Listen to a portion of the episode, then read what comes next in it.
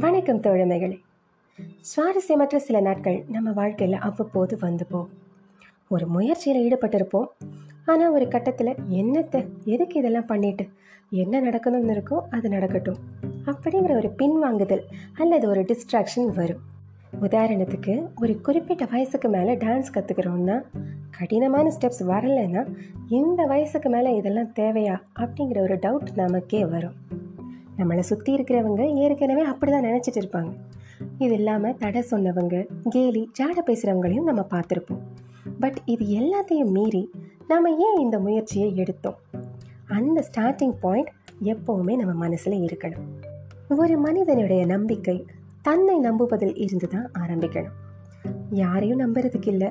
எதை நம்புறதுனே தெரியலன்னு மனம் குழம்பும் போதெல்லாம் நான் என்னை மட்டும்தான் முதலில் நம்ப வேண்டும்.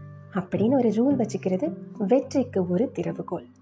பட் அதுவே ஓவர் கான்ஃபிடென்ஸாக மாறிடாமல் பார்த்துக்கிறது ரொம்ப முக்கியம். ஒரு தடவை நம்ம மைண்ட் செட் மாறிடுச்சுன்னா வெளி உலகத்தில் இருக்கிற எல்லாமும் கூடவே மாறிட்ட மாதிரி நமக்கு தோன்றும். அது சந்தோஷமான மைண்ட் செட்னாலும் சரி சங்கடமான மனநிலைனாலும் சரி வாழ்க்கையில் எந்த இடத்துல எந்த தருணத்தில் நீங்கள் நிற்கிறீங்களோ அந்த பாயிண்டில் இருந்து உங்களுக்கான வரைபடத்தை இறை சக்தியோ இயற்கை விதியோ ஏற்கனவே வட்டமிட்டு வைத்திருக்கும். அதனால் நமக்கு இன்னும் வாய்ப்புகள் இருக்குது அப்படின்னு நம்பி தொடர்ந்து முயற்சி பண்ணுங்க.